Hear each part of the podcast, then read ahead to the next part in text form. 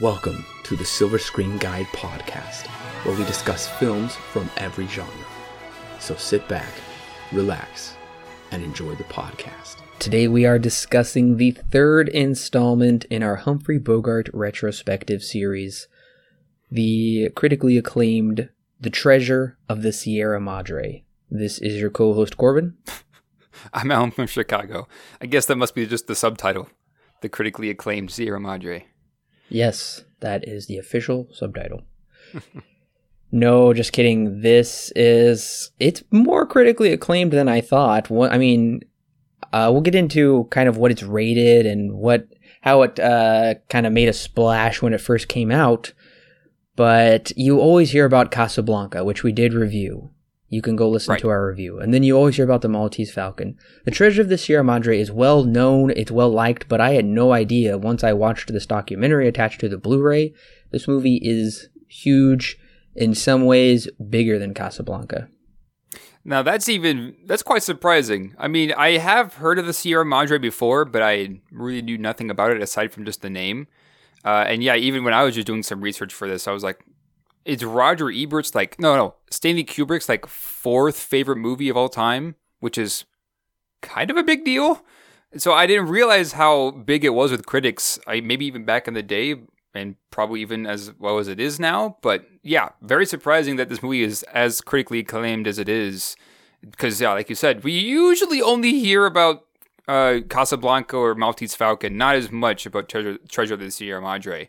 Not to say that it isn't, not to say that it isn't there, but not as much.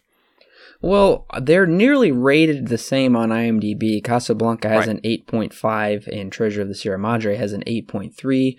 Now, uh, and they actually won the exact same amount of Oscars. Uh, Casablanca had a few more nominations. And of course, Casablanca is way higher on IMDb's top 250. It's number 36, and this is number 120. Right. Eh, natural. That just seems kind of natural, though. But the Oscars that did win were John Huston won. John Huston, we also should note, uh, directed The Maltese Falcon. Right, yeah, he's kind of we're coming back to uh, John Huston. I think we even mentioned in that podcast that him and Humphrey Bogart were kind of like a team, like you would think, like you would see now with uh, Christopher Nolan and uh, uh, crap, Michael Caine, that's his name, or Damien Chazelle and Ryan Gosling. It's kind of one of those pairs of director and actor that just do a lot of movies together.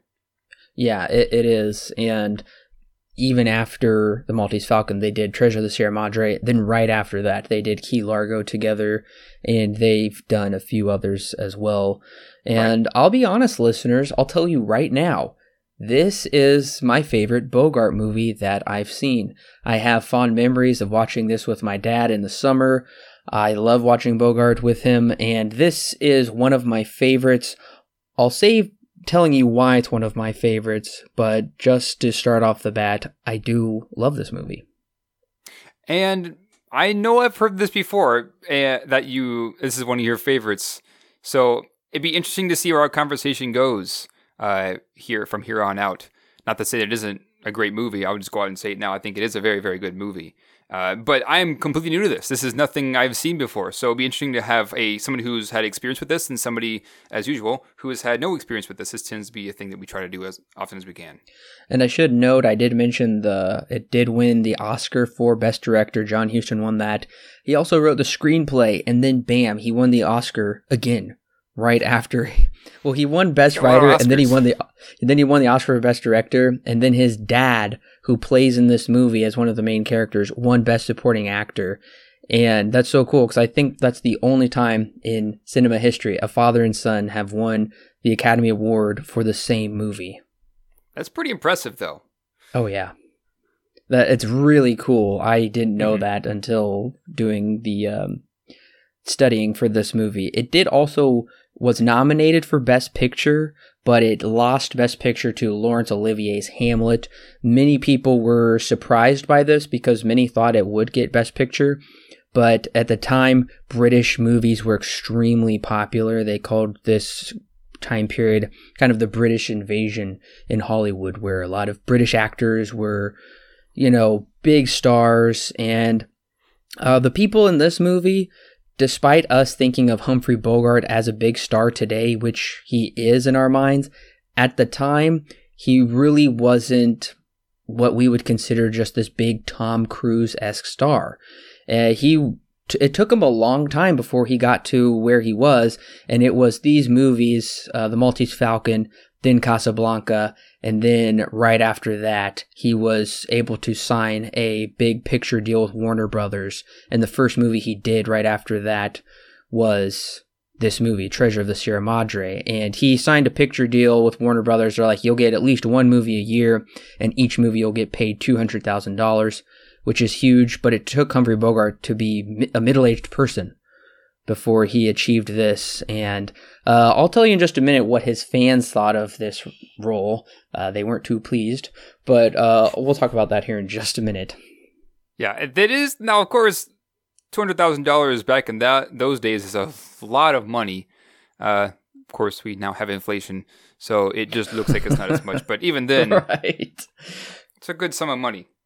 Oh yeah, it, it really is.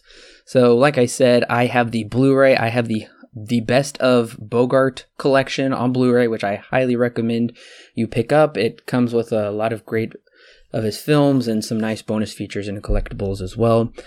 Uh, one thing I kind of wanted to mention, just it was kind of funny, on the Blu-ray, I it came with a Looney Tunes cartoon. Really? Yeah, it was called Eight Ball Bunny. It was one of the old Looney Tunes, and I guess because they're both made by Warner Brothers, they're like, "Hey, let's include a Looney Tunes cartoon from the era." Mm-hmm. It was that's weird. interesting. Yeah. Hmm. So I do want to give you listeners some background into this movie. The creation of this movie is pretty crazy, actually. I had no idea any of this production history until uh, watching this movie and watching this documentary, but it's pretty wild to say the least. So, this is based upon a book of the same title. The book is written by B. Traven, and this person named B. Traven, they traveled to Mexico not long after the American Civil War to witness kind of this gold rush in Mexico where a lot of these American corporations and people of all uh, races and ethnicities were rushing down there to strike it rich. And B. Traven was pretty much disgusted by the whole ordeal, and he blamed um, these Americans coming into Mexico and just raping the land of all of its, you know, resources. He blamed it on capitalism. So he wrote this book called The Treasure of the Sierra Madre, and his book teams with anti capitalism, anti materialism. It challenges the Spanish oppression of the native Indians, and it has a strong indictment on the church's role in all of this. I can't help but point out the irony, though, because this movie is made by capitalists getting rich from the movie. That is very ironic. yes. Oh well, anyways, so the big catch is no one knew who B. Traven was, and to this day, nobody actually really knows who he is. Interesting. His identity has always remained a secret, and it's known as the Riddle of B. Traven. Hmm. So, the book was published in the United States in 1935, but it was published originally in German in the mid 1920s because he didn't want it published in any capitalist country. Interesting. Yeah. So, but the film was rejected by Warner Brothers twice before this because it was considered too downbeat. It was originally suggested to be turned into a South American melodrama comedy. Huh? Yeah, it didn't work. They shut that down immediately. They're like, that's stupid. So eventually, the very young director, John Huston, comes on the scene. He loved the book and he petitioned his agent to secure the rights for the movie. But the problem is, World War II broke out. John Huston was drafted. He was called up to go into the service, but luckily he got to make like World War II documentaries while he was in the war. But this movie that he really wanted to make is getting floated all around Hollywood. It's uh, it was announced that Edward G. Robinson which who would star in Huston's next movie, Key Largo. It was announced he would be in the movie. Four different writers were writing different scripts, and one of the partially written scripts was set in LA after World War II basically having almost nothing to do with the actual story. And there was this uh, producer named Blanc, and he really wanted Huston to make the movie. And he was worried because they actually did have a director, Vincent Sherman. He was just about to go into production for the movie when all of a sudden it's been rumored that Blanc crafted this ruse and had the Breen office claim the script was derogatory towards Mexicans, which shut down the production and they took the script away from Vincent Sherman. And this was all to keep the movie from any out of all Hollywood hands until John Huston couldn't come back from the war. That is so interesting. Yeah. And when he did come back from the war, he tweaked just a few things because he wrote the script for this movie, he himself, and then he also directed it. And a few of the things he tweaked from the book, uh, he softened the character Curtin to make him more of a counterpart to Dobbs, and he also turned the character Gold Hat into um, Dobbs's darker alter ego. And after the script was finished, uh, he went riding in a steeplechase to celebrate it but then he nearly died and he nearly crashed and killed himself. And then he's like, oh, before I direct this movie, I want to go. He went to New York to direct No Exit on Broadway for a bit. Mm-hmm. What? And then he goes, then he comes to Burbank on uh, December 16th, 1946 to begin production on the movie. So this guy's got a busy life coming off from the war and die, almost dying in a steeplechase. Then he goes to direct a Broadway play just to put the production on hold so he could direct a Broadway play. Anyways, so he comes back to Burbank only to quickly move production to Mexico to shoot on location. Right. I heard that this is one of the very first movies from Hollywood, technically speaking, that was ever shot on location. Yes, that's correct. That was a really big deal at the time because films were not shot on location because studios had built giant backlots and uh, big sound stages so they could just recreate the environments they wanted to create for the movie without actually having to travel because that would be much more expensive to pack everybody up and travel and bring all the equipment and stuff. But nevertheless, John Huston was adamant about shooting in Mexico and he kind of had to fight for it, but eventually he did get to shoot in Mexico. And uh, not to say this movie isn't shot on some sets because they did recreate a lot of the city of Tampico on Warner Brothers sets, and ultimately, uh, the movie, I'll get into this in just a minute, it went way over shooting schedule, so then they had to move it back to the Warner Brothers lots and they finished shooting the movie there. Um, but while in Mexico, Huston and the author Traven corresponded via letters, and Traven was supposed to meet Huston in Mexico and Huston claims he woke up one night to a man standing over him named Hal Croves, who claimed to be Traven's representative, and he stayed on and was consultant on on the film while they shot in Mexico. Interesting. And Huston, uh, people speculated that Croves was actually Traven, just changing his name, but many people didn't believe it. Even his like people have written about him. Even John Huston himself did not believe Croves to be Traven, but at Croves' death, he claimed he was B. Traven, but hmm. but nobody believed him. so yeah. Uh, so the mystery still stands. The it, the mystery still stands. It is not confirmed who B. Traven is, and likely nobody will ever know who it was who wrote the book. Right. So, anyways, John Huston and Traven, the like he had correspondence with them. They had a falling out, and after the movie was shot, and Traven said Huston will never adapt one of my books again because he um, was trying to say Hal Croves was me, and that's not true. And it was a really silly scenario.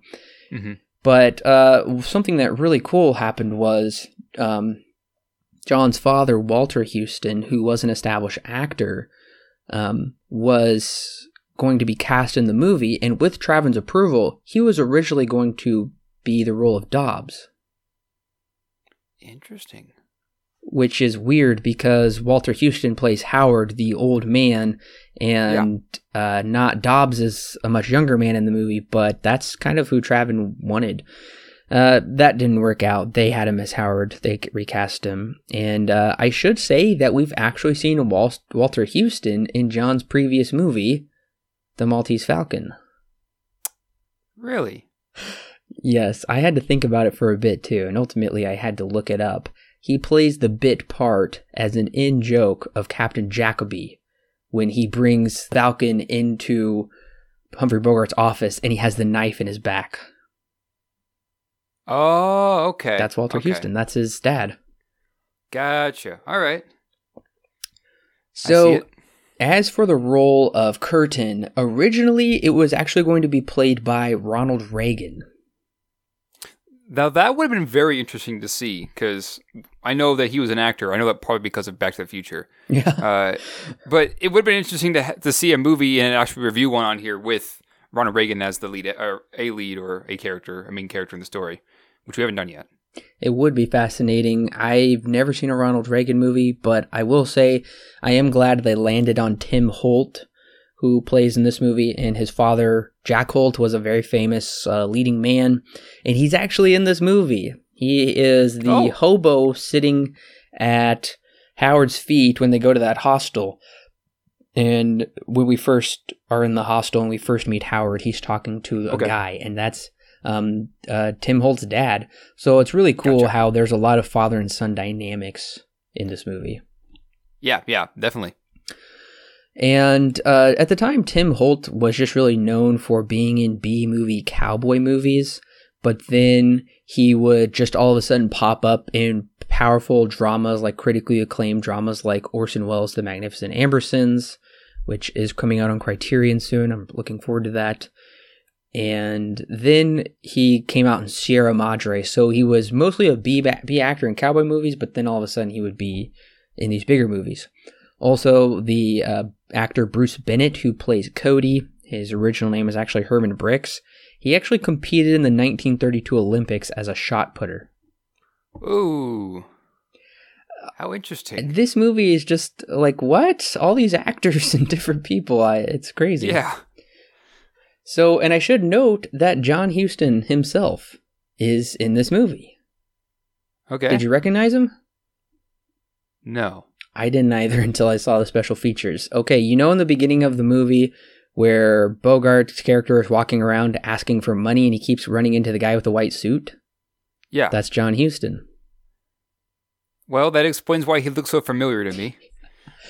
Yeah, I thought that was really cool how he put himself in the movie and there's I there's also another famous person with a bit part in this movie. I don't remember their name. But uh, they just made a point to show that all of these big cameos were like placed with within the movie. Yeah. So when they did shoot on location, it was really hot and miserable. John Huston loved it, and Bogart hated it.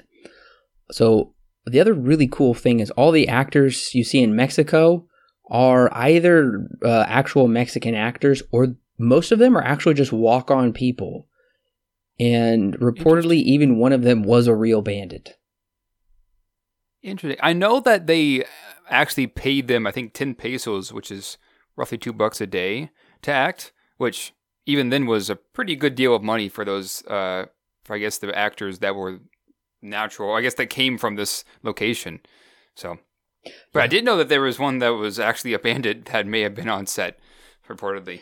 It's really cool though because it lends itself to the believability of these films that these people aren't actually actors; they are actually just local Mexicans who just kind of walked on Right. for those you know bit parts or background extras. But the problem was the film was going way over its shooting schedule, which caused Jack Warner, the creator of Warner Brothers, clearly. He was really nervous. He's like, What's going on here? And also, he was pretty nervous because Bogart was known as a clean shaven gangster type, but he looks really scruffy and disheveled and gross. And they're like, Oh my gosh, the leading man looks horrible. What are people going to think of this? Mhm. Because that was so uncommon back then. So but going over shooting schedule was actually frustrating Bogart, and one night they were sitting down to dinner. Bogart gets kind of loud and vocal with Huston about, hey, I, I've got a boat race that I want to go to. I don't really want to keep shooting this movie forever. So John Huston grabbed Humphrey Bogart's nose and twisted it so hard that it caused Humphrey Bogart's wife, who is the famous actress Lauren Bacall, who those two would actually star in John Huston's next movie, Key Largo, together. She was down there on shoot, like just cooking them home cooked meals. Uh, she she's like started yelling at John Huston, saying, "You're hurting my husband. What the heck's going on?" And after that, Humphrey Bogart never complained on set again. Oh my! He twisted his nose. That's very very interesting. This is this is probably one of the more interesting uh, production background info segments I think I've ever heard in our podcast so far. I think so too. But finally, shooting ended. Took them five and a half months, which was 29 days over schedule. Which still pretty long. I mean, today movies shoot within around three months or so ish, give or take about a month and a half. Oh yeah, it's pretty long. It was way too long. He Jack Warner was telling John Huston, "Get back here. We can shoot some of these shots at the end. I mean, we could shoot that anywhere here in California." And he's like, "No, I'm shooting them in Mexico and I'm not coming back until I'm done shooting. right. Well, when the movie finally did hit theaters, it had rave reviews from the critics. Uh, the only thing that critics didn't care for was a lot of critics deemed the score was melodramatic and heavy handed at times. I guess I can see why they would think that.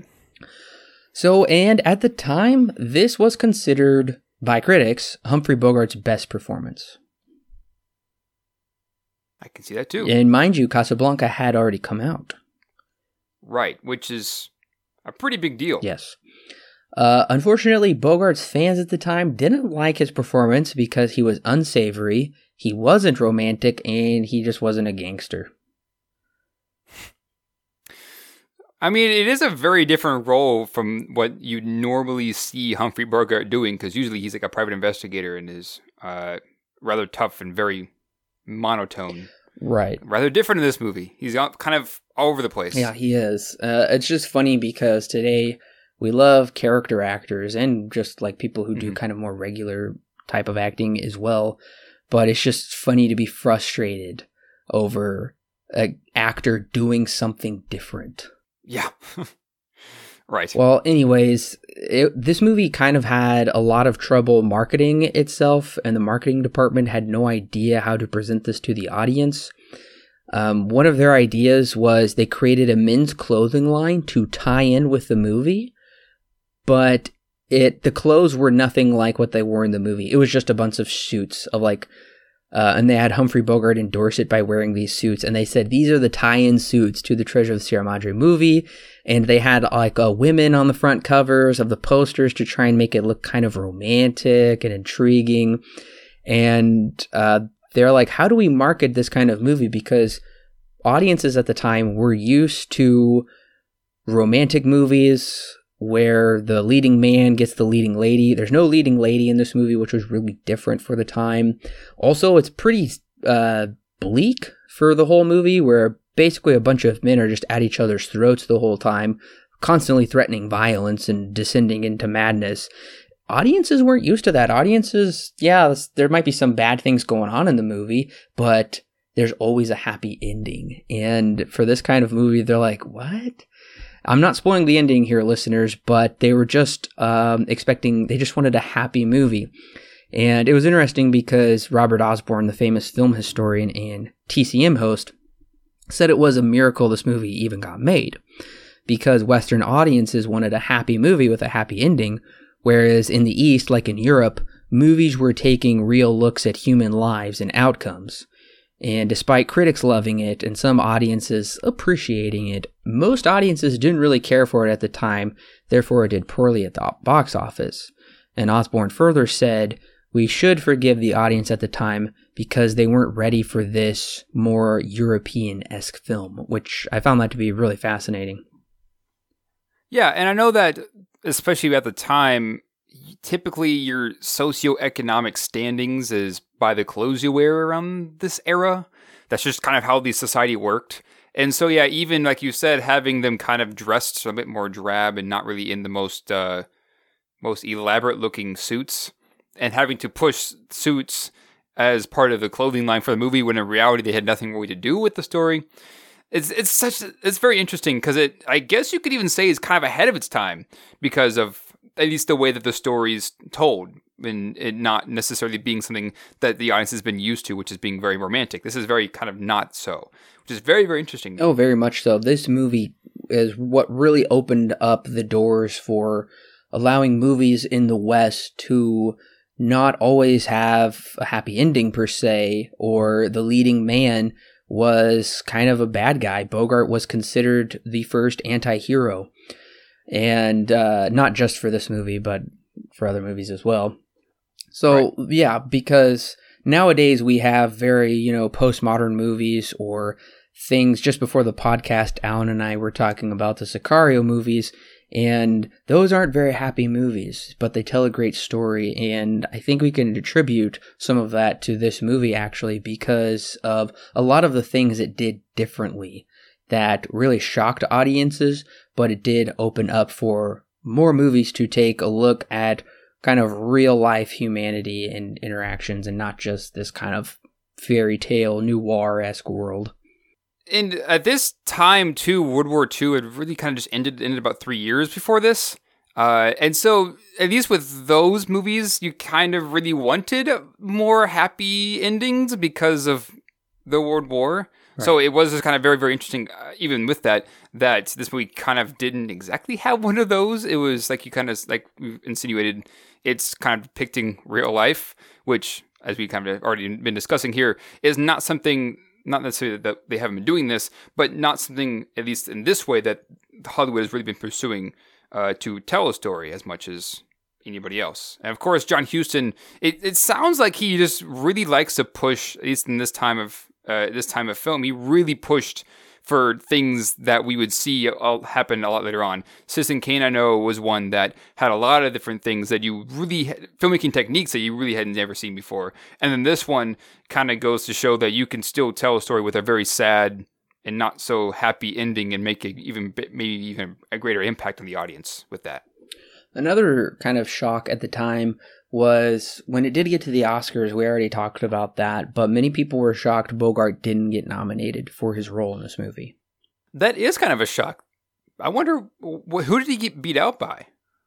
Oh, I don't know. I do not know who was up for Best Actor at the time, but he didn't even get on the nomination list, which is surprising considering Huston won two Oscars and his dad also did, and the movie was nominated for Best Picture, but Bogart didn't, and many many considered it his best role at the time. I can definitely see that. Okay, uh, looking at it now, the lead actor for Hamlet won Best Actor. Still, though, that is that is very surprising that he didn't get a uh, nomination for this because if it's considered, I mean, it's considered to be one of his best roles, and of course we'll get into that and talk about it. But that is very interesting because Hogarth, Hobart, Hogarth has been even at this point has been considered to be a great actor. I would assume.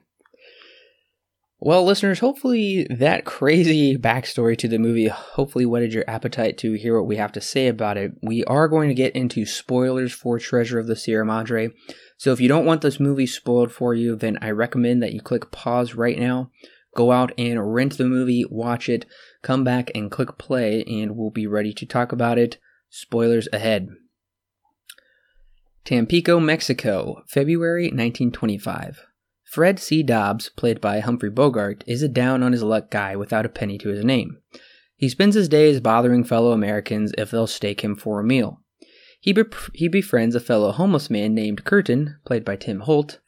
The two find work with a man named McCormick, played by Barton MacLane, who guarantees he'll pay them as soon as they get back to Tampico, except he never pays them. A few days later, they find him in a bar and beat the snot out of him, taking their share of the money. That night, they buy a room in a hostel where they meet Howard, played by Walter Huston, who tells other homeless men of his experience mining gold. Curtin and Dobbs get the idea to team up with Howard to see if they can strike it rich in the Sierra Madre Mountains. After a long, arduous journey, they begin to find gold, but quickly worry about maintaining their fair share.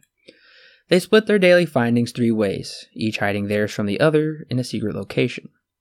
One day, the gold mine caves in on Dobbs, who has already threatened murder on the others, but Curtin saves his life with little thanks from Dobbs. As the day goes on, the atmosphere between the three becomes increasingly tense. Dobbs begins talking to himself, assuming the others are conspiring against him. Curtin is unsure of the whole ordeal, and Howard remains the most level headed after having losing his previous gold fortune from greed. The group needs fresh supplies, so Curtin rides into town where he encounters another American named Cody, played by Bruce Bennett, who has come to find gold in the mountains. Curtin does his best to lie to Cody, claiming he is simply hunting in the mountains for pelts, but Cody figures otherwise, so he follows Curtin up the mountain even after being told he is not welcome at Curtin's camp. When Cody arrives at the camp, he is surprised to find Curtin has two other companions. They begrudgingly allow him to spend the night, but the following morning, they vote to let Cody have it with their pistols. Before they can shoot him, Cody warns of a group of bandits coming up the mountain straight towards them. They either die together or they work together to fend them off. Choosing the latter, the four bunker down and engage in a shootout with the bandits. Just when things begin to look grim as the group runs out of ammunition, the Federales, aka the Mexican police, chase the bandits out of the mountains. Curtin, Howard, and Dobbs survive, but they find Cody dead from a gunshot wound. On Cody's person, they find a letter from his wife, expressing how much she and their son miss him and hopes he'll return home soon because they're already rich in love and family. Not seeming to phase the group, they bury Cody, but that night Curtin claims he'll give a fourth of his share to Cody's widow, and Howard claims he'll do the same whereas Dobb derides their compassion. Figuring they have enough gold to last them a lifetime, they begin the long trek down the mountain. One night, a group of native Indians asks for medical help. Howard leaves the group to help a sick boy recover. Curtin and Dobbs are left together, where they begin a game of cat and mouse started by Dobbs. See, Dobbs decides they'll just take Howard's share instead of meeting him in Durango to give it to him. But Curtin declines, so Dobb makes a bet whoever falls asleep first will be the first one to die. Unfortunately, Curtin falls asleep and is shot twice by Dobbs. But he does not die and finds two locals who bring him to Howard, who is living it up. The two of them set out to overtake Dobbs and secure their gold. But Dobbs is nearing the end of his abilities to carry on when three bandits, the same ones from the mountain, murder him, stealing his burros and throwing away the gold dust into the wind, figuring it for sand. When Curtin and Howard find this out, they laugh off the ordeal as all is vanity. Howard gives Curtin his share of the money from the pelts and burros if he'll use the money to visit Cody's widow.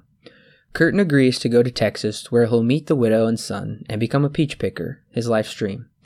And Howard goes back to be the revered head of the village as credits roll. And I think the one thing that really surprised me was a would have been about the time that actually it was the time when Cody died.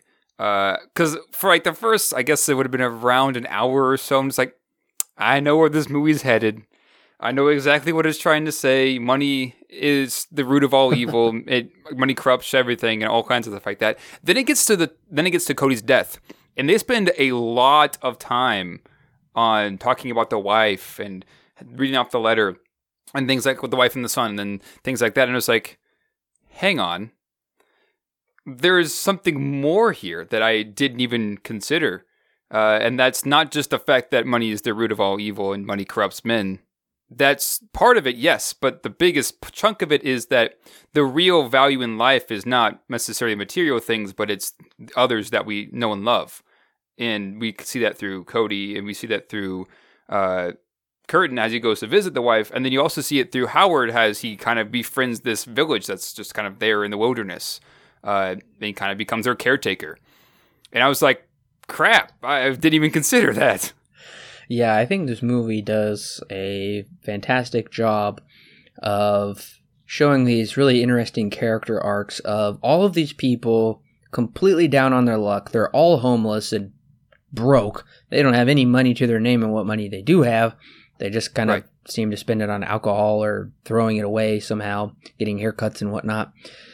Anyways, so these people begin so poor, and then they really do strike it rich, especially for the time. It, this takes place in 1925. $25,000 each in 1925 is great. They're going to live a nice, comfortable life, especially from where they were, sleeping on park benches and uh, oh, yeah. living this really scummy life. But I think it's really fascinating how it shows uh, how kind of this darkness of human nature and greed, essentially the fall of man, will just take over all, and we kind of get this Cain and Abel scenario here towards the end of how uh, you know there, there's just this big power struggle, and uh, we see uh, Dobbs as the dark side of humanity. Curtin is kind of the in between side where he said Yeah. like I could go this way and we do see him in the movie one time consider leaving Dobbs for dead within the mine and considering you know I, I probably should just kill you to make things better but then we also see he goes back to um, more the sentimental side of wanting to care for other people and have compassion on them and just be a peach picker just a simple life and Right. Howard also is the same way. He's like, if I was a young man, I would have been tempted to shoot you also probably and just take it all for myself. But I've he's like learned so much in life and seen so much and gone through so many things. He's like, I just want to retire with a grocery store and read comic books and he doesn't really do that. He still does retire but just kind of lives a nice life. So I think this movie does a great job with those character arcs. Oh yeah, absolutely. And I really like this that you gotta get to see Humphrey Bogart's character Dobbs just he to be fair, both Dobbs and Kern are really stupid here in this opening, and the movie does not shy away from showing that, especially when they're walking up the mountain and they think that they found gold as it's shimmering on the rocks. And they're just like, We found gold, we found gold after they were like essentially saying, especially Dobbs, was saying that we might as well just give up, it's too hard, you know? Um then they see gold and they're like they're getting all happy and stuff they're jumping up and down and then howard comes after him and just laughs and says this is fool's gold fool's gold. This is completely worthless. And they're just like what? They were just so confused. Uh, you really get the sense that these men these two guys curtin and dobbs really don't know what they're doing. Uh, and luckily they have a mentor there uh, howard that kind of shows them how to do things and that's how they kind of get their money. Uh, but it is just kind of funny here in this opening how uh, Dobbs really never comes out of this. He learns, never isn't exactly learn to get away from his, I guess, ignorance here. He kind of channels it into something much different, which in the end he becomes very, very greedy and tries to run off with the money, which which we'll talk about what happens a bit later on. But we do get to see how Curtin, I guess you can kind of say, takes in Howard's, I guess, teachings in a different, much different way, and kind of becomes smarter than what Dobbs was, I guess. Uh, and I think between John Huston and Humphrey Bogart, between the writing and the acting, this these like seeds of how Dobbs' character will eventually become are set up here in the first act really well Mhm. because he's uh, he is always the victim. It seems like. Um, no matter what is going on in life, it's because somebody else didn't give him a fair shake. And we do see him get taken Right. advantage of, but that's because, well, it's kind of like you said, Dobbs and Curtin are just stupid and they do the work without getting any kind of compensation or contract up front. So they just basically work for free. But we do see Dobbs is like uh, prone to violence. He is also just really basic and everything. Like, wow, you know, I bet we can, uh, we'll find the gold really quick on the mountain and then we'll get rich. And oh, but no, wait, I, I want to keep mining until we get at least $50,000. And he's quick to violence. We see him beat up that one McCormick guy just to get the money. Uh, anyway, so I think the setup for Dobbs' character is absolutely great. And then how he reacts and develops over, or the opposite of develops, he devolves over certain situations. It seems completely natural for his character. Yeah, and I would even say that his really his entire character is kind of based off of hypocrisy because, as you just kind of mentioned at the very beginning, he's like, "Oh, I'll just get so much money and that'll be fine. We can end it there." And then because he does hear that Howard is warning him about the dangers of mining for gold, even with partners. Uh, and then one once that situation comes up, he says, "How about we can we can go to twenty five thousand easy?" And there are a number of different con- inconsistencies with his character where he says one thing and then when that thing comes up, he completely just tears it down and says something completely different. His character is really based off of a lot of hypocrisy uh, in this in the story for good reason because that's just kind of how human nature is. We do what's best for us, more or less. We do whatever we think we do whatever we feel uh, it makes us better and in our own in our own eyes and so that kind of puts in the Hobbs and we do get to see how he just kind of instead of where instead of like uh Curtin and Howard as they kind of progress and you guess you could even say learn something uh, that's beneficial towards them. Uh, Dobbs does the complete opposite, as you were saying. He devolves and be, kind of becomes even more and more paranoid and mad as the movie goes along. And Walter Huston's character Howard has a really great line here in the beginning. He says, As long as there's no find, meaning no gold to find, the Brotherhood lasts. But when there is a find, right. that's when the trouble starts. So he right. claims he's been in these situations many times before, and you're thinking, oh, well, he's easily just a big talker, like somebody who's living, who's a homeless person and claims they've been rich many times before. It doesn't really sound believable, but he's like, well, I'm no exception to the rule. I've, because of greed, you think you're going to use all of your money to find more money, and it's ruined me. So uh, immediately we're set up with, um, I would say, it seems like we couldn't maybe trust Howard at first, but I would say he's probably more trustworthy because he admits his mistakes and he admits, like, yeah, I've done this wrong. Whereas Dobbs is like, oh, I'd be satisfied with just any gold I find. And then right after mm-hmm. that, he says, okay, I'm going to dream of piles of gold.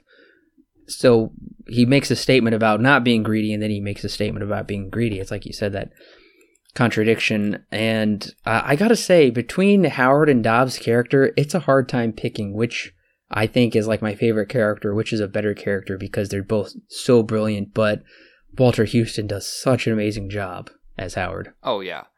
Yeah, and I'm kind of with you there at the beginning too, where I myself am just like, I don't know if I can trust Howard. Is he? In my notes, I even have. I even said I saw him guessing the old man is going to run off with the cash and just outsmart the other two men. That's kind of what I was thinking was going to end up happening, which doesn't happen. Uh, and, and in, in in any sense, Dobbs is the one who tries to run away with the money, but never really outsmarts anybody. Uh, and so, yeah, it's kind of this interesting picture too, because you have men, two guys who are kind of the same age, Dobbs and Curtin, but then you've also got Howard, who's much older than they are. That he's uh, pretty close to getting, he's getting up there in, in, in, years, and so it also kind of has this little lesson of it doesn't matter who who you are, how old you are, you can still learn. Uh, you can even go to show that there's still precious things to learn in life, uh, which is especially shown through Howard. Uh, one of the things that I kind of had an issue with here in the beginning, but I think it does actually serve the story the more I think about it, is it did feel a little too convenient that Dobbs, they need money. They need at least $600 each to go on their mining expedition, but they don't have that kind of money. Well, it just so happened Dobbs had bought a lottery ticket from a kid. He just so happens to win the lottery having that money which is like, oh, hey, now the you know the movie can continue and we get to go on an expedition. At first, I thought, oh, that's pretty convenient, but I think it goes to show you that anybody who would win the lottery, you would think would just be grateful for doing so. But and he said there, right? I I just quoted the line. He's like, you know what? If I found this much, I'd be satisfied. Well, he just won the lottery, and now he's just hungry and eager to go get more money. He's like, oh, wow, cool, I won. Who cares? I just want to go get more money. So, in that way, I think it does serve the story well to, sh- to show his character's disposition like that. And I would even say that it kind of goes into talking about gold itself. Uh, I have written my notes here that gold is kind of equivalent to winning the lottery. Uh, or maybe just the lottery in general. You have to be extremely lucky to find a place where gold is at and then once you get that, the revenue you get from mining that gold can kind of drive you mad. Kind of a similar way to how we hear a lot of stories about who people who win the lottery, they uh, think that they'll be that they're going to be very happy, and then when they do get all that money, they totally are not, and their lives are more or less just demolished because of their because of the money that they have. Uh, I I just learned about this in uh, in psychology that uh, we tend to, I forget the technical term for it, but we tend to overemphasize a lot of things. And so when we think that there is potential gain for a lot, for like maybe the lottery or something like that, we tend to overemphasize what we think would happen. We don't know how, we don't, we can't necessarily predict correctly what's going to happen. And so when that happens, when then we lose all that money, uh, then you have a, then of course we're really, we kind of go into somewhat of a depression or even go a bit mad because and once again, this is also something I learned from that class is that loss is much more impactful than gaining something. Hmm. Oh yeah, that's fascinating. So, I, I hadn't really given much thought to that, but I'm sure it is because I don't know. I think as fallen humanity, we're geared towards just wanting more. Mm-hmm. You know, that's why you know it says in scripture that it's very hard for a rich man to enter heaven. It's easier for a camel to pass through the eye of a needle, which would be impossible. You know, right. and I think that movie kind of uh, speaks to that as well. One of the more kind of funnier things I want to mention. Did you notice in when they're having the bar fight between McCormick and Dobbs and Curtin that it's not the actor McCormick. It's obviously a stunt double that's fighting. It's so obvious. I kind of wondered if it was a stunt double, uh, but I guess I didn't necessarily look it, look too deep into it. But I guess that it doesn't surprise me because I did know something different. I've just noticed because I've been watching a lot of older movies recently, and even some yep. of the older James Bond. They have no idea how to hide a stunt double. Even an old Charlton Heston movie, it's like wow, that they don't, they like almost don't even have the same like weight to them. They're like completely right. different weights and sizes. And today they're so great at making the same actor and stunt double look like the same. But in this, I listeners go back and watch this fight scene and pay attention to McCormick because for the wide shots he loses like 20 pounds, and then for the close up shots it's like oh okay that's it's clearly his face. And speaking of this scene too, it's it's it is kind of fascinating how far we've come in action scenes in our more recent day and age oh, because yeah. uh, compared to newer movies, this is a relatively tame action scene, I guess you could yes. say. For the time, of course, it was very influential. Uh, and still, even now, it, at least it serves a great purpose. But it is kind of showing its age here. And, but it is interesting, though, that I would like to point out. You kind of brought this up briefly, but there are a lot of wide shots to this little little skirmish in the bar. You don't normally see that with more recent modern movies. We tend to be very very close in in the actresses' faces that are having a little fight with this one, it's rather wide for the most part. It's it's all wide shots, and it shows you a lot of, of stuff that you normally wouldn't see because it's usually moving around quite a bit in more modern movies. Just kind of want to bring that up. Yeah, and I mean it's shot really well. It's kind of shot actually yeah. from the floor up, which is kind of cool.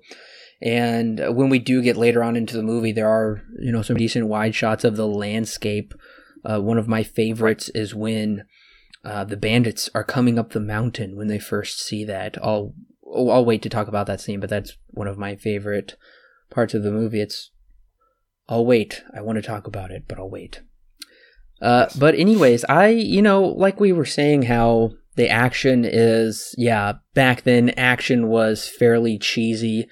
The punches sounded fake when people got shot. There's like no blood and it it was just extremely tame. Whereas now today it's right. oh my gosh, it's you know probably not necessarily hyper violent where some of it is, but I would just say realistic, where we're shocked, but it's like that's right. probably really what happens when you shoot somebody or when you do that.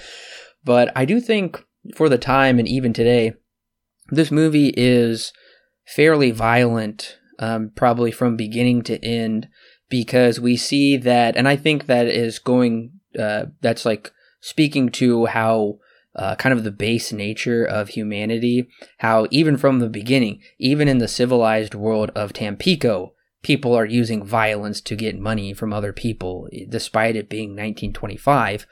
And uh, that's probably because it's post World War One, but at the time of shooting, it's post World War Two, so it's a much different world um, where the world is not as probably sane as people think it used to be because of these horrors of mass destruction and war.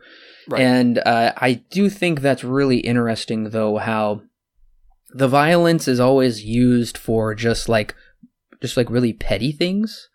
It's not like, oh my gosh, you shot my brother or you are, you know, coming after me personally. It's like, no, you owe me money or I want more of your gold dust than you.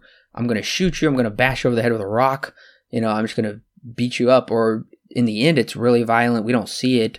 Um, but I do think there is something to be said about how they don't show the violence, how that could be even more effective, where he just, before you know it, chops him with a machete three times, uh, just right. without even giving it a second thought. Uh, it's interesting. Right. And I did see that the reason why they didn't exactly show that is they were originally going to have Humphrey Bogart's head being chopped off and then show it rolling on the ground into the little pool that was there in the oh, location. Wow. Really? Hays's code was like, uh, no, you, you, can't, you can't do that. Um, so they chopped it out, and even then, I think the the director uh, Huston was just like, yeah, it still works though. Yeah, I think that probably would have been a bit overkill and almost would have made it a little cheesy. I think I I thought it was just as impactful without seeing his head roll into the muddy pool. Right, right. I, I, he's. I think he did mention that it, kind of still gets the same message across. Maybe it was home. Maybe it was mm. Bogart himself. Uh, either way, yeah. Even for the time, that's just like that's. I mean, for the move for the mo- time the movie came out back in '48, that would have been really overly violent uh, compared to anything else. No wonder it didn't pass the Hays code. Yeah, uh, I will say this story is like at least the plot, like the story beats, is much simpler than the previous two Bogart movies we've reviewed. Yeah, and to be fair, uh, these from uh, Maltese Falcon, that one was much more of a police investigation. Uh, so that one, those are typically just naturally more complex. Uh, and then this one, yeah, this one definitely has a very straightforward story to it, which does make a lot of sense because you're just kind of you're not really going back in time or anything like that. You're usually staying along the same track, and everything that happens from here is going to expand on upon it a bit later. So yeah, I'll say this so far is probably the most accessible Bogart film we've reviewed because The Maltese Falcon, you can hear our review and thoughts on those movies, but those movies are so complex, like you really need to pay attention or else you're going to be lost who and why and what is going on. This movie is very straightforward, I would say, with its plot and premise, but it does get to fairly deep issues about the nature of humanity. Yeah, yeah, it's it's uh more so than both the movies. Like I think you just mentioned this uh, earlier before that.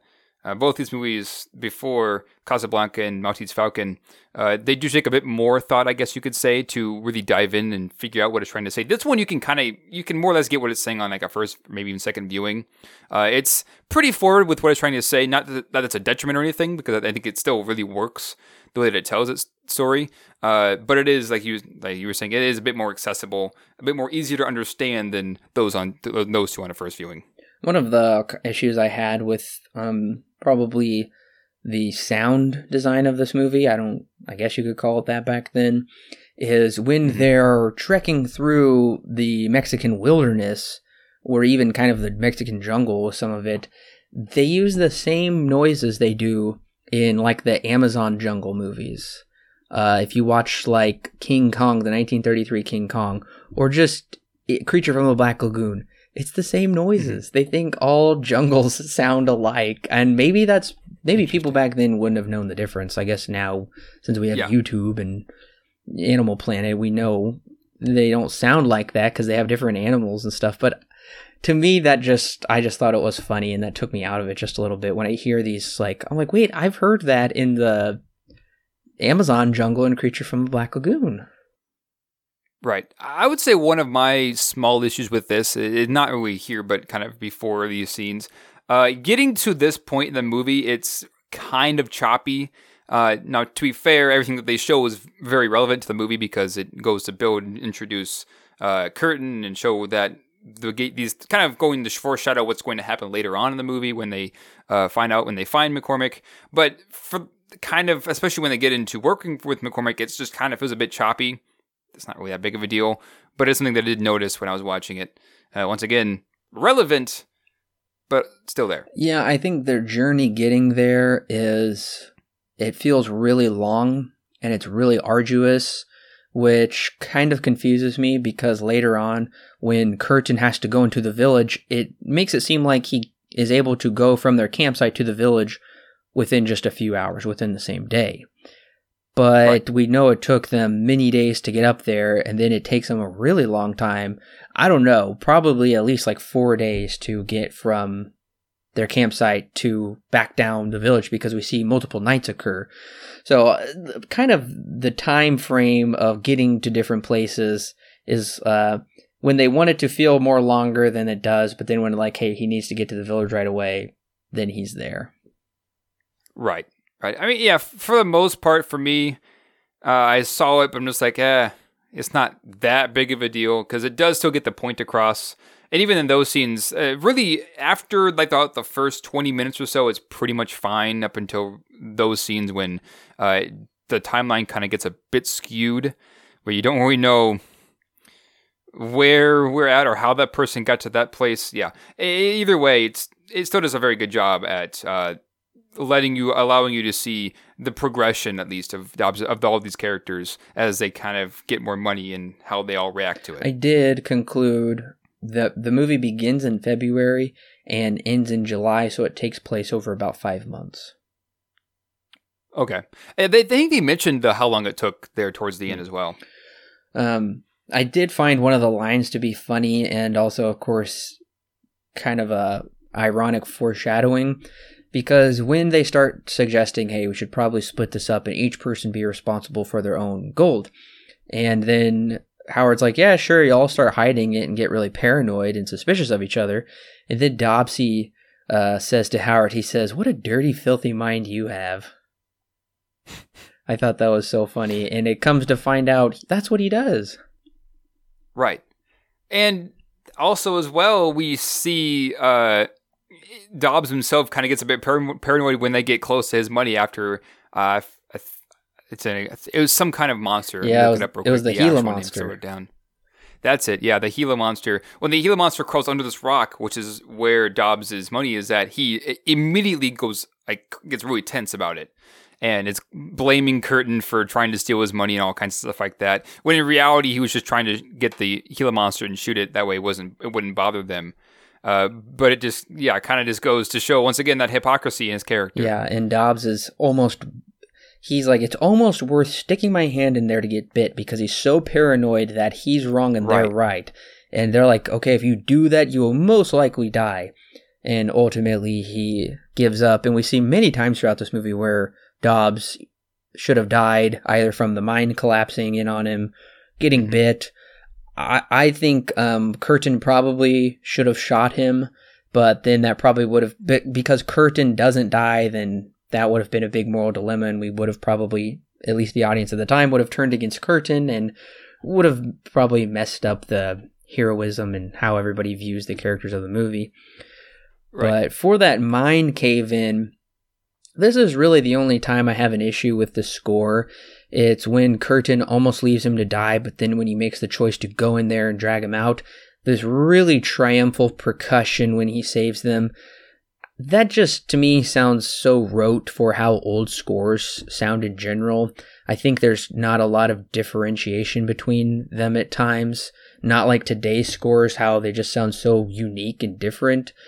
Um, we've talked about this before, but that was probably my big issue with the score. There's a few other times with the score where I think it's actually really brilliant, but I don't know. What did you think of this score part?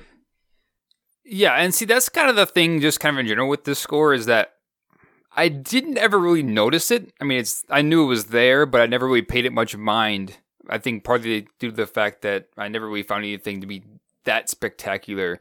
Uh, what I did hear and what I do remember, it sounded good, but for the most part, it's not like I really remembered too much uh, or we took note of many of the times when it was used. I'm really satisfied with one of these next scenes where Curtin tells of his time as a kid, as a peach picker one summer, and how he just uh, loved that so much, and he has like such fond memories of that. And I think that captures the essence of childhood nostalgia really well. But I think it also goes to show just the desire for a simple life is despite having all of this money and wanting to, you know, be well off and take care of yourself, they still want those uh, more simpler things in life.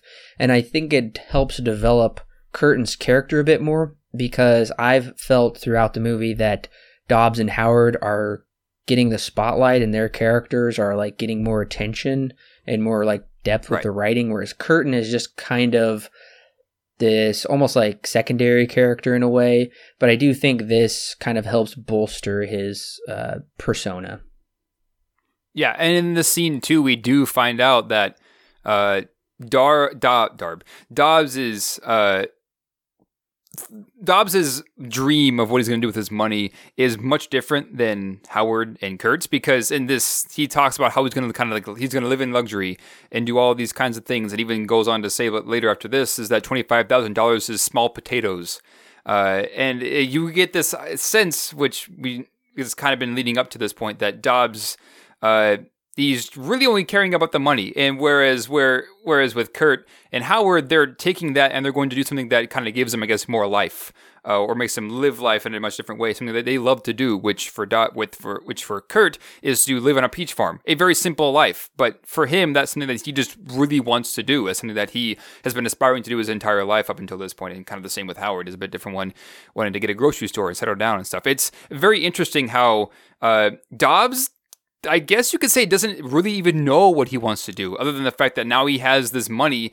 Uh, he doesn't really know really what he could do with it. Maybe because he's just so infatuated with it that it's just kind of been coming it's becoming to overtake his mind instead of doing what he loves to do. Is just doing what ever makes him happy with this money, whatever that may be.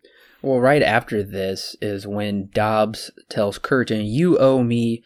You know, $600 for helping you go on this expedition with us, which I think saving his life from the mine disaster should have made them even. But regardless, right. he gives him, he's like, well, here is your share plus interest. And this, this is a really important scene because Dobbs throws the gold into the fire. And we can right. contrast that well, I guess I should say more so compare it actually with the scenes towards the end where he is so covetous of the gold and he doesn't want to get rid of it. And in fact, he actually wants more. And then when the banditos come and uh, kill him and steal his gold, they also throw it away into the wind, which kind of shows they're really just one and the same people. And I think this scene goes to show that the gold really means nothing to Dobbs because he's like, I'm basically just going to use it on, I'm going to blow it on superficial items and put off yeah. a really successful, powerful impression on everybody who sees me walking around in my zoot suit. And I think this is what Dobbs is doing here is he's just showing the idea of maintaining and attaining this superficial power. Yeah, yeah, and even then, Dobbs has been shown up until this point, and even especially there towards the end, that he doesn't really have much regard for human life, especially there towards the end, because he kind of puts himself in danger and then ends up dying because of the money that he's trying to protect. Uh, this kind of goes along with the uh, the uh, Gila monster there at the beginning, uh, towards the beginning, and then here, of course, at the very end when the bandits come and they come and raid him essentially, and then end killing him, and then drop his money. And to, to them, they if had they known what it was, they also could have been very very rich. But they don't really care, and they think that it's just sand, so they throw it away. And it's uh, also kind of gives this image as you see the gold on the ground blowing away into the wind, as if it, it doesn't really matter. Gold is it's a material thing anyways. So what's really the point of it in the long in the grand scheme of things? There's a line I really like that Howard says to Dobbs, he says something up your nose, blow it out, it'll do you good.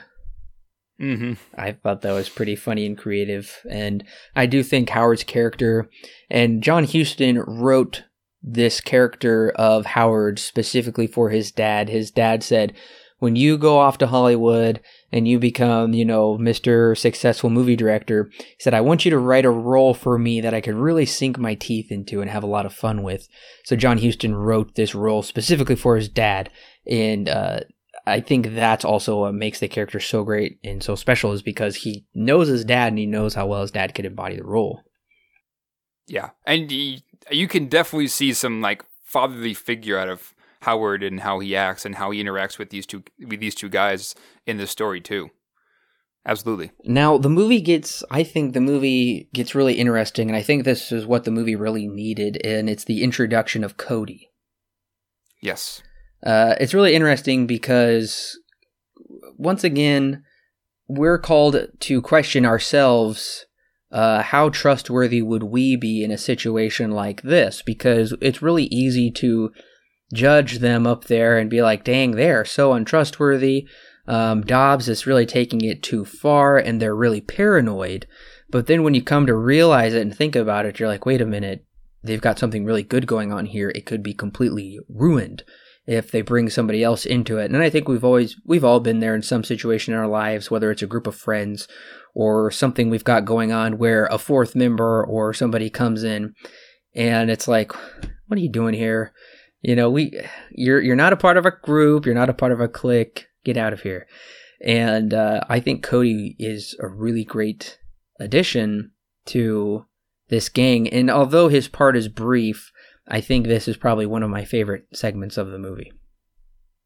Yeah, and when I first when we were first introduced to Cody, I was like, "Oh, okay, another character at this point in the movie. Why would we do this? Are we really going to add another character?" I was thinking that it was that they were bringing in Cody just to cause some kind of conflict, which ends up not really being true at all. It's meant to show we get got it begins this idea that the real value in life is something much more than just money. And that begins with Cody, even though he himself is also up there looking for gold, uh, in, in trying to help out, or trying to get in with some guy, with this guy, uh, Kurt, and hopefully also trying to find some gold himself. Uh, he, they try and brush brush it off as oh we're just some humble hunters, but then he quickly calls them out and says there's not much game up here, uh, and they're like oh I did notice.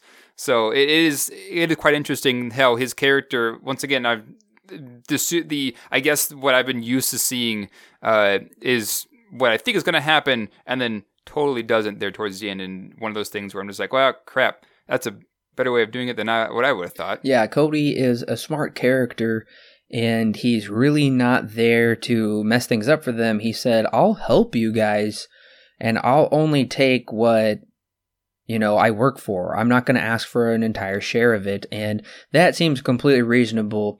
And what is mm-hmm. very unreasonable and really insane when you think about it is they are all willing to murder him just to keep their gold a secret. So they really all have this dark moment here, despite where Howard and Curtin end up, because they take a vote and and Dobbs is like, You're not opposed to killing, are you?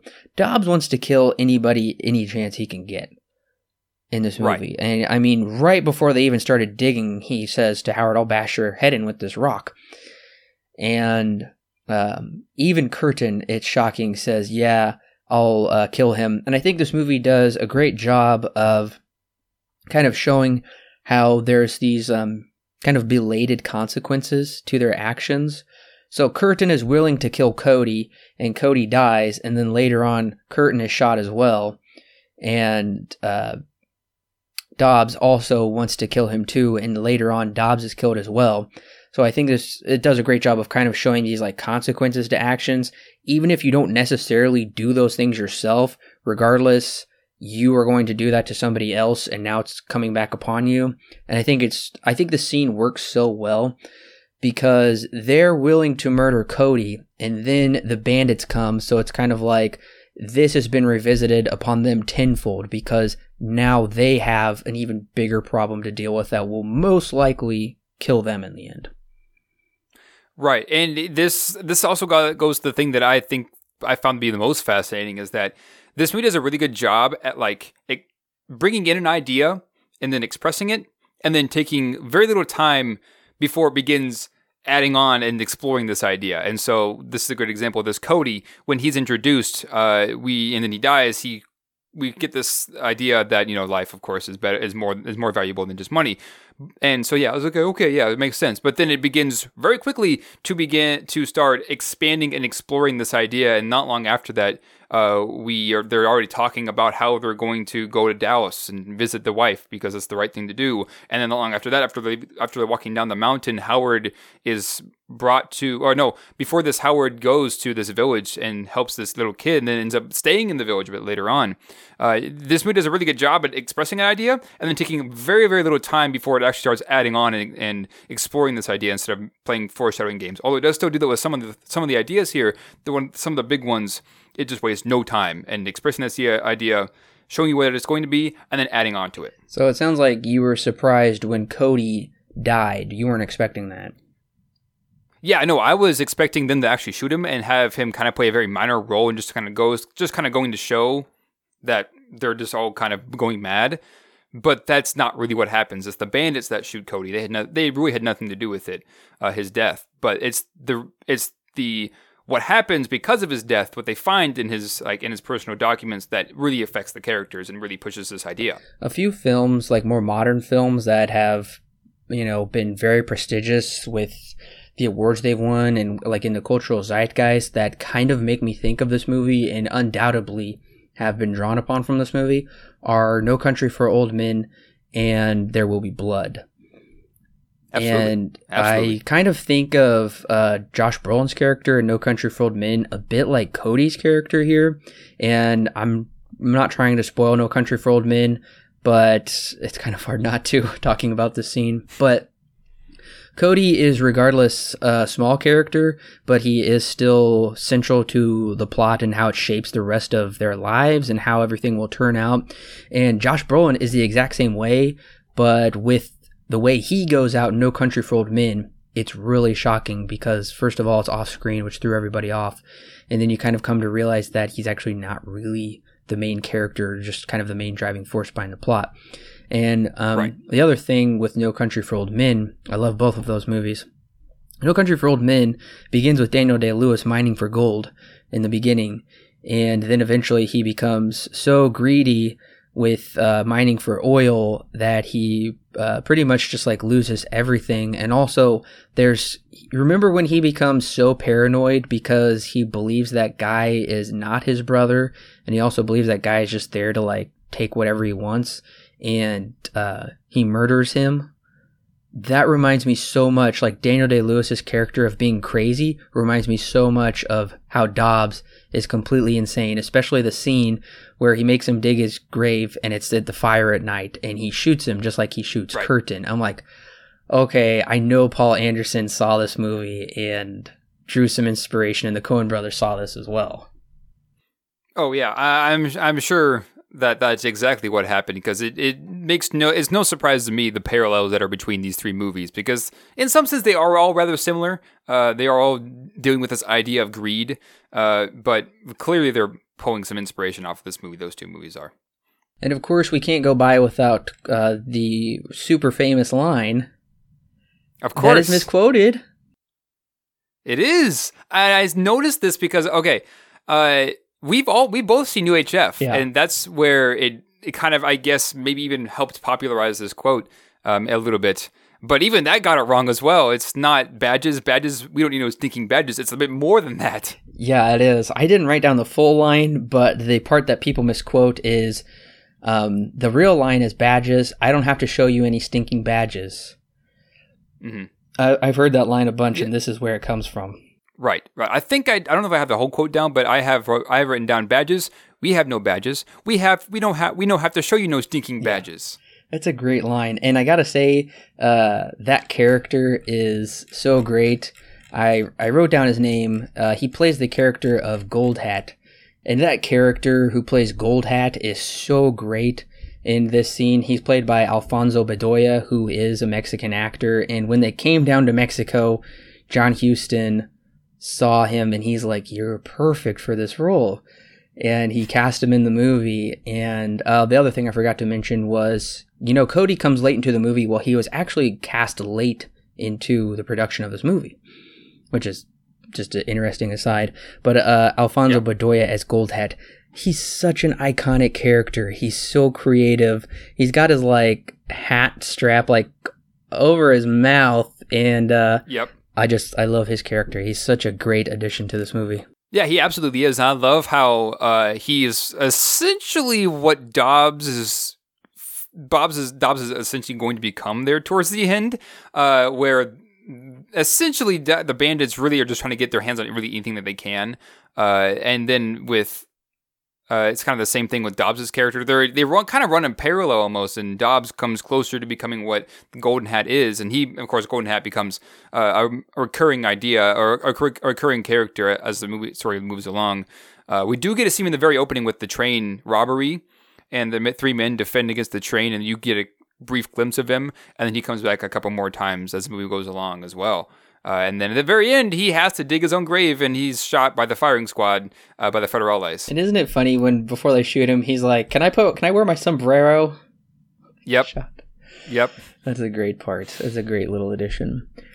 But Mhm. um, oh, I, I did forget to mention that the shot of the banditos coming up the mountain.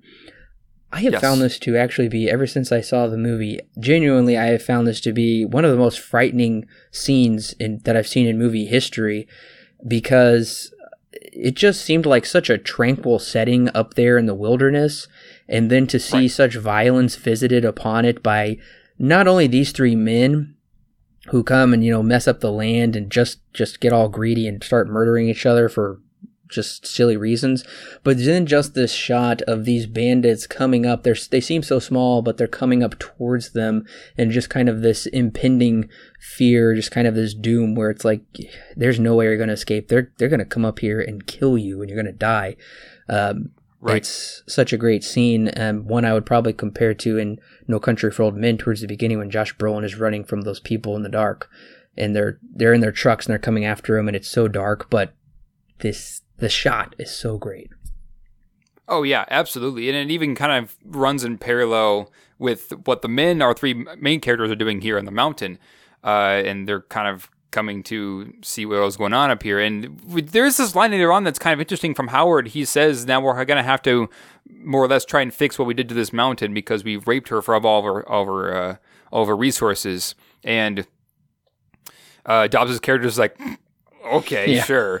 and he just kind of brushes it off, and of course, it kind of plays into his own uh, his representation of the character. But I found it to be just a very interesting line, like you were saying. It's it's a very tranquil place, and both these characters and the bandits are coming up, and they're just destroying it more or less. Yeah, and the scene where they read the letter from Cody's wife, um, mm-hmm. it uh, really introduces some great humanity to these characters who seriously lack compassion. And this guy, you come to find out they don't know a thing about him, and neither do we. And of course, they're apprehensive. And I should right. mention, I think it's a great shot when they said, a great scene when they said, How do you know that he was following you up the mountain? And he said, Because he's here now. And they just look up, and it cuts to him standing over there in the shadows before he walks right. over to the campfire. Great shot.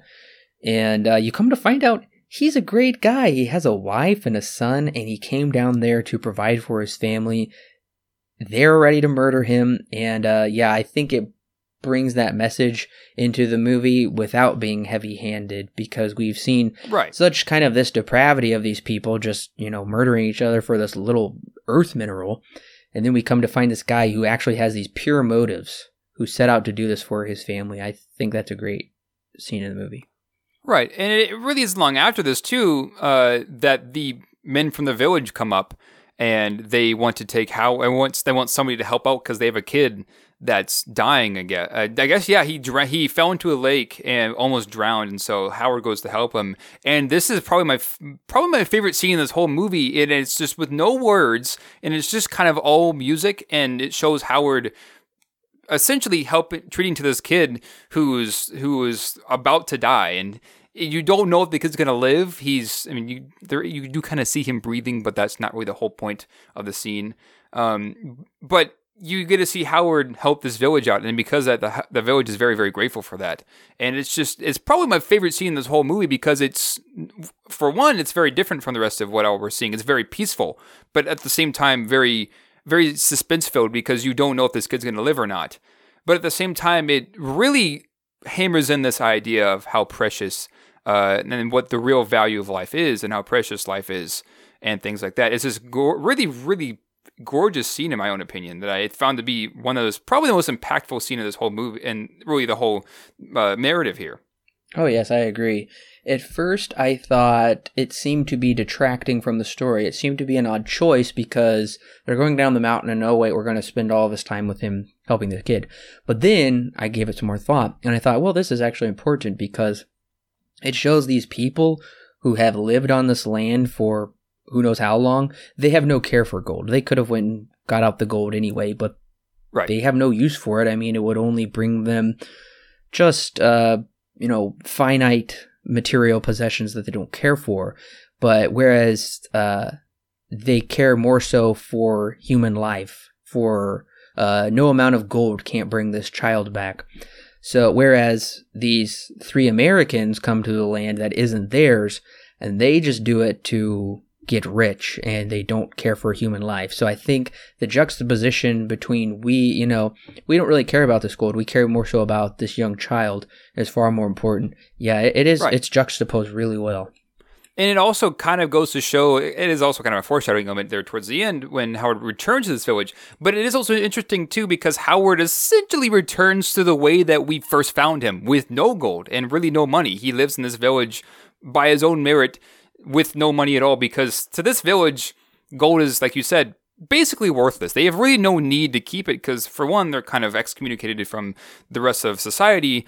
But at the same time, what are they going to do with it? it? I mean, yeah, it's here and it's all over the place, but to what purpose does it serve them? So I really like this this image that Howard returns right back to the way that he started, which he even expressed that there is a very big danger to searching for gold there at the very beginning when he is talking with Dobbs and Curtin. And once again, I, I would also say there's even more juxtaposition um, where Howard is kind of living in this kind of Garden of Eden esque area where yeah. they're just living in peace and it's really nice. But then, not very far, you could say east of Eden, we've got Cain and Abel pretty much. We've got one good, one bad. Dobbs and Curtin, um, you know, preparing to kill each other, essentially. Right. So we've got that tranquility in paradise going on, and it's you see life without gold is much easier and simpler. And um, so I would say probably some of that anti capitalist rhetoric has been toned down for the movie. I think more so they're not trying to um, speak against an economic system, but mm-hmm. more so speak against materialism, which I'm completely okay with, or consumerism, whatever you want to call it. And yeah. I, I think there is a great uh, view of that here. Yeah, this definitely isn't one something that's trying to rip apart uh, capitalism and saying that it's, a, it's totally evil and all, all that kind of stuff. It's definitely saying that there is a real danger to uh, to living with this kind of a lifestyle where money is all that you care about. Because if money is all you care about, then your humanity is essentially lost at that point. Yeah, it, it definitely isn't. I mean, I guess the novel sounds like it kind of took this and really pushed it. Uh, but the movie doesn't really. I, it's hard to say. Had I not known the foreknowledge of the novel, it's hard to say that this is that this movie is terribly anti-capitalism. Uh, not really. Oh yeah, no, absolutely not. I, I wouldn't say it was, but I will say this third act, probably the end of the second act and this third act here, is probably my favorite sections of the movie because so much happens and it's mm-hmm. uh it's so thick, but it's also so interesting. Um, and this is where I think Bogart's performance, his paranoid performance, it's been building and building, and I've been loving it the whole time. But I think this is kind of the uh, third act here is where it really shines, yeah. where he goes full paranoid nutcase, and you see him just like rocking himself. And I love how wide he makes his eyes, and you can see the white of his eyes and his hair sticking up, and he's rocking himself. And um, mm. I gotta say, Bogart ceases to amaze me with his performances. Oh yeah, and I I know that in the opening when we were talking when you were talking about how all the critics and how they were acclaiming it, uh, you said this is probably their best performance they had seen from Bogart. I'm gonna have to second that. I think that this, as far as I as far as I've seen, this may be my favorite uh, favorite acting job from Bogart. And I think that's just due to the fact that his character is so dynamic because he goes, his emotions in acting style remo- are moved all around the board here. Whereas in the previous films, not to say he wasn't good because he was definitely really great in those movies, but they're more or less monotone. They don't, the acting style there doesn't really move about as much here. it's not as dynamic. This is this feels really dynamic for his character compared to what we've had before, and I think that yeah, this might be for me my favorite acting from Bogart himself. Plus, I love how they uh, the settings that they're in. Um, they just seem to grow more sinister. How mm-hmm. the fire rises, and everything yeah. is just so shadowy and dense, and uh, even the trees look so barren and scraggly, and it just becomes kind of a much more uh, desolate setting. Oh it, yeah, it would seem where they're just really far from civilization, and even when he does get to the watering hole, I think that's a brilliant scene where he's basically become an animal. Uh, right. He's drinking out of the watering hole with the animals. Um, I, I wanted to ask, were you shocked that Curtin is supposedly shot dead? I was a little bit, and the movie does kind of explain that it's really, really dark out there. So it was more or less the reason why Dobbs missed, or maybe didn't shoot to kill, or right. maybe he did shoot. He intended to shoot to kill, but then didn't do so. I was a bit surprised though that Curtin still was alive there towards the end. Of course, he was hardly living, yeah. but yeah, I was a bit surprised that uh, that he still lived after that. Yeah, I remember the first time I saw it. I was first of all shocked that he did you think he murders Curtin, and I'm like, no Mhm. way. That's that is shocking. And then come to find out Curtin's not alive, which I think is great when Dobbs comes back. Well, first of all, he's debating whether to even go look at him because he's like, what if his eyes are open looking at me? And then Right. he's gone, and uh, and he tries to explain it away like, oh, a tiger got him. Right. And he was afraid the buzzards would give him away, as if no creature out there would die and it's just complete paranoia and he plays it off so well and then when he Yeah. finally when he finally settles it in his mind he's like oh it's just like you know um destiny wanted it this way. Like my power is so great. I just it worked out perfectly for me that he a, a tiger carried him off. And he gives this Right. maniacal laugh. Oh it's so perfect Yeah, he's com- he's become a complete narcissist at this point. His Mm, yes his the greed that's basically overtaken him at, up because now everyone's out of the picture. It's just him and the money. Mhm. And yeah, he's the narcissism has just completely overtaken his mind, and all he really cares about is himself. And he's paranoid that he's going to be found. But oh, it's okay. The tiger took him off. No buzzards are going to come around. Yeah, it's quite an exquisite per- performance from Bogart here too. Oh, it really is. And I will say, I did notice the score was much better here in these scenes. Uh, there's a scene where Bogart is lying by the fire and like the fire is rising, and you hear these like some really sinister strings here in the background. And then when he does laugh and walks off, the scores. Th- this is where the score shines for me and uh, does a better job, I would say, of kind of playing more so into connecting with what we're seeing there on screen. Yeah. yeah. And yeah, I really do love this image as he's laying sideways, staring with his eyes super wide into this fire as the fire continues to rise. At this point, it's pretty clear that he's kind of reached. Uh, he's really he can't go back at this point. He's gone so far into madness that he's not really going to head back anytime soon. Which he really doesn't. When the movie ends, he dies before he really has a chance uh, to fix what he started, like he ever even would have. I guess would have really wanted to. And I think it's great once he gets to the watering hole, he encounters the bandits and he's like, I've got a gun. And they're like, So what with your gun? We'll take the chance. We have nothing to lose, you know? We're being hunted constantly all the time. And Right. I think that's fascinating because now it's just kind of like the animals fight it out amongst each other and Mhm. uh, Dobbs tries to, you know, smooth talk his way out of it and say, well, I'll pay you if you go along here with me. But it's great to see how he goes from this really narcissistic, power hungry murderer to uh, pleading for his life. And it uh, has that great concept of you reap what you sow. And it comes back upon him so quickly. And I think the movie does a great job of doing that in general, where I already mentioned this before. Um, nobody escapes unscathed in this movie. S- Yeah. some kind of consequences occur and more drastic than others, but how do you react? How do you deal with such a thing? It shows the dark side of humanity reacts in a very violent way, and then violence is visited upon them. Whereas you could laugh it off and just kind of quote the psalmist, you know, or Ecclesiastes and say, like, you know, vanity, vanity, all's vanity. You know, it's just ultimately pointless in the end to strive after such vain things. And then they go on to have what would we would seem a peaceful life. Right. And even kind of adding on to that, we get a line from Howard pretty early on when they first meet him when he says, Water is sometimes more precious than gold. And then that line comes right back here in this in this scene with, with Dobbs as he's pleading for his life. Or at first he, we see him dive into the watering hole trying to get some water uh, right next to the animals.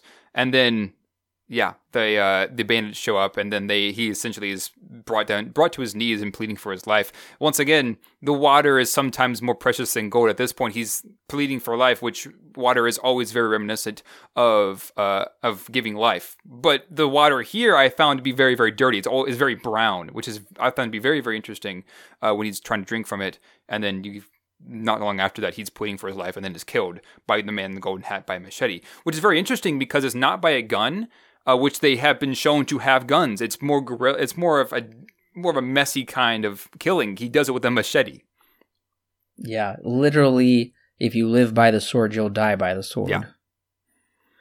I also I can't believe Bogart stuck his head in that water. I It know. looked like he drank from it. I know. I It, can't believe he didn't get sick. yeah, it, it's very much showing that he is insanely desperate to for water at this point. Yeah. Oh, it's bad. Yeah. Uh, and I do really like Howard's line that when he starts laughing and he says the gold has returned from where it came. Yep. And I think that's such an amazing idea of how hard they strived. And honestly, it's kind of like uh, the game. What is that game? Not Jeopardy. It's like Who Wants to Be a Millionaire or something. Or any of those game shows, I guess, where you get all that money and then it's like you could go home or get more. Well, kind of the human greed and like our overthinking abilities where we think we can always do more. And then eventually most people just go away empty handed. Yep. And uh, that's how it was. And it's such a great shot of it all mixing with the sand and dirt and blowing into the wind. And they thought it was just sandbags. They, and, and I think that just goes to show that uh, evil people don't understand uh, what's truly worthwhile. It's kind of like pearls before swine in a way. Um, not even uh, like family, like Cody's family, that would be completely wasted on them as well because there's just these roaming bandit nomads. But I, yep, I gotta say, uh, one of the best cautionary tales ever in this movie. Yeah, and the the bandits don't make it out unscathed either. Uh, they are chased down and then are given the firing squad there at the very end as they dig their own graves. But yeah, it's it is also interesting too that even still, Curtin and Howard try to try and go and save Dobbs. Still, even though they both know at this point that he's gypped them both and is running off with their money. Uh, they still have a little bit of respect for him, and of course, their main focus is more on the money. Uh, but it's still interesting that even though they haven't they haven't exactly been as corrupted as Dobbs had up until the very end. Then, of course, you get uh, Howard begins laughing when they find that the gold, all of the stuff to the gold, it's just the bag that it was in, which is totally empty now and it blows away in the wind. And the very interesting visual of that bag that held the gold uh, when Curtin rides off.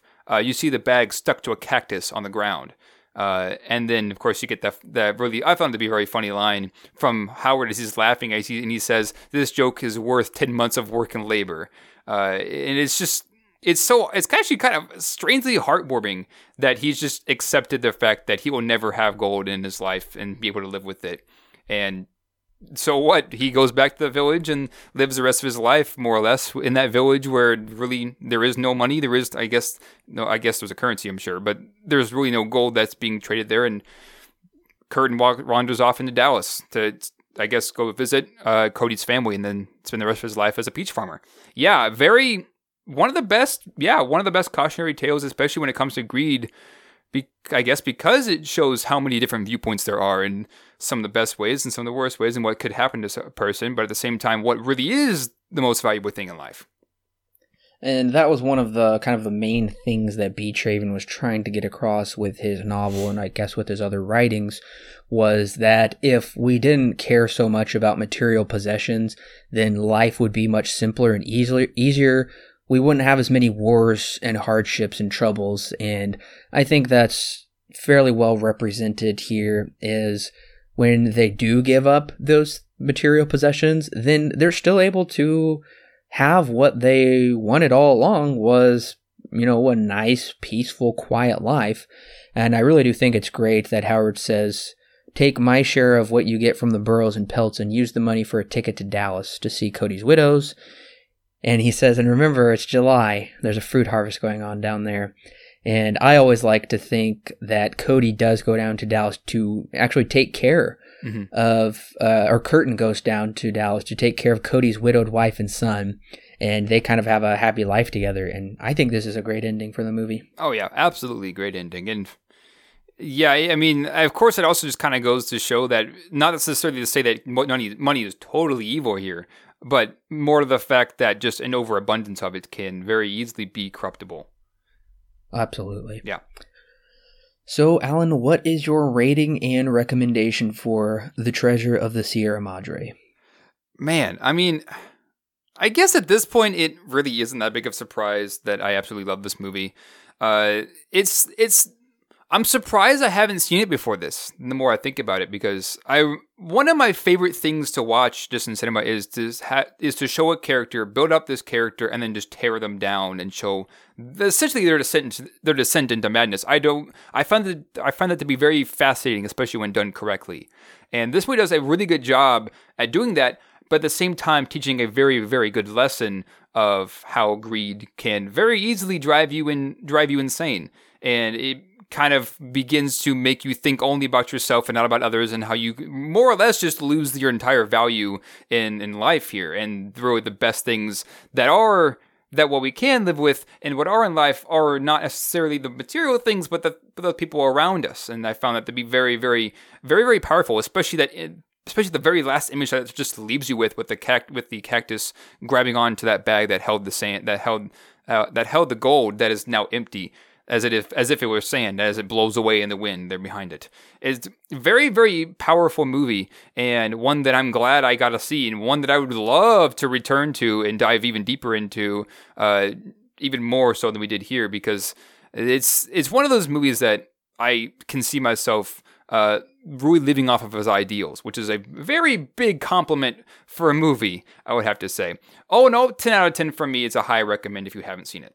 I'm so glad to hear you enjoyed this movie. This was your first time seeing it, so it's so cool. Yep. Your first time seeing it. We got to discuss it together here. And now you know why I love this movie so yes, much. Yes, I do. Yeah. The Treasure of the Sierra Madre is considered by many to be one of the greatest films of all time. A pioneering film for its time, and to this day, it's well renowned for its memorable story and performances. All for good reason. The Treasure of the Sierra Madre is my favorite Humphrey Bogart film. The story is accessible, the characters are deep, and what the film has to say about human nature should resonate with us all.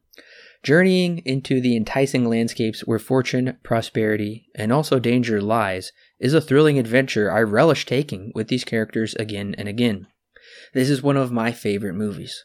Also, one of Bogart's greatest performances, where we get to see him flex his diverse acting chops by playing a multi layered paranoid person.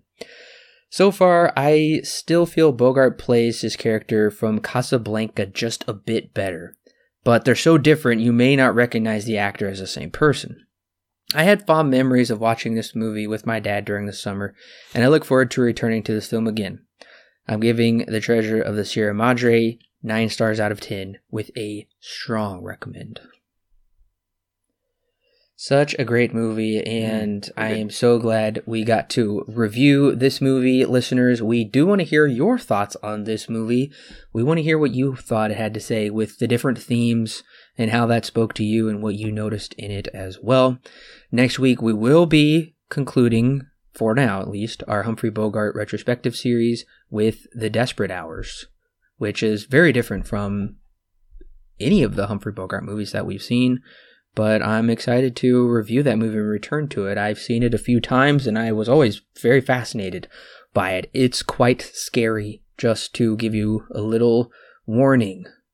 Interesting. It's a scary. It's a scary one. I actually, I think this might be the one that I've heard the the heard the least about. Um, so I'm pretty interested to see where where the conversation goes. Yeah, it's not one that you hear talked of very often, but it's one that I thought would be good for us to review. And the other movie that is Bogart that I've never seen, but it's kind of one of his roles that really kind of helped him stand out for, from the rest. It's called Petrified Forest.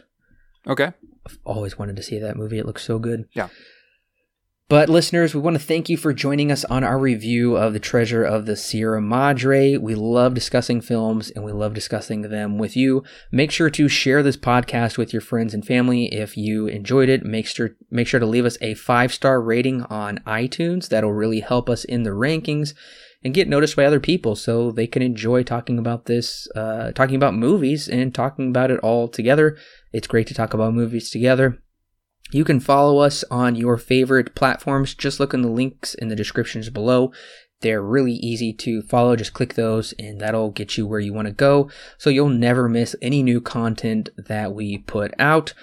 And if you do want to support us, if you like this podcast, you like what we're doing, well, even less than the price of a Starbucks cup of coffee, you could even do a one time donation uh, that will really help us keep the lights on. And with that donation, you get a lot of great exclusive content that is yours to download and keep forever, even if you did happen to stop donating.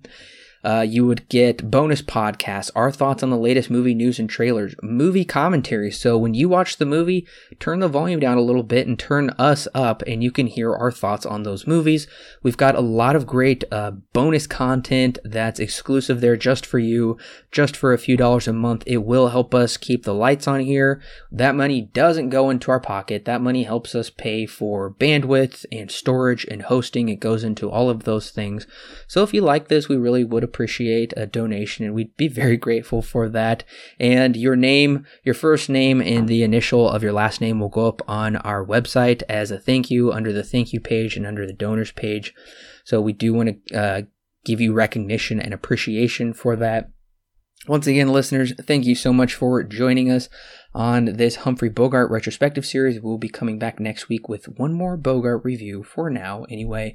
And then after that, we'll be coming to you with our Christmas special, and we will be reviewing Miracle on 34th Street, our final review of 2018.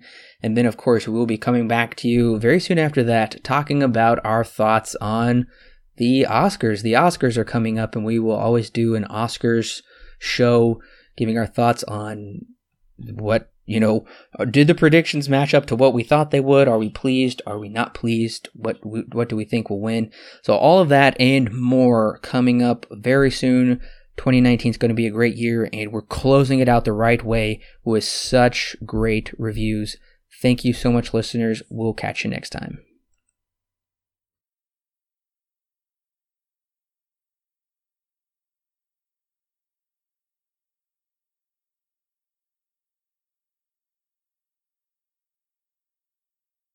And even then, this is this came out in '48, which is right in the middle of World War II.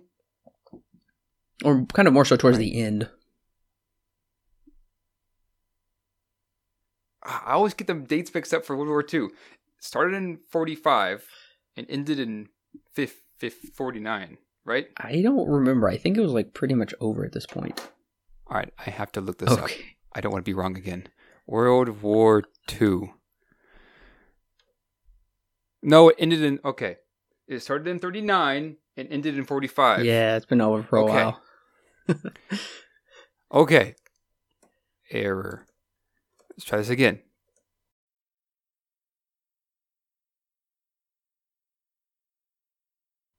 I need water. My water runs out fast.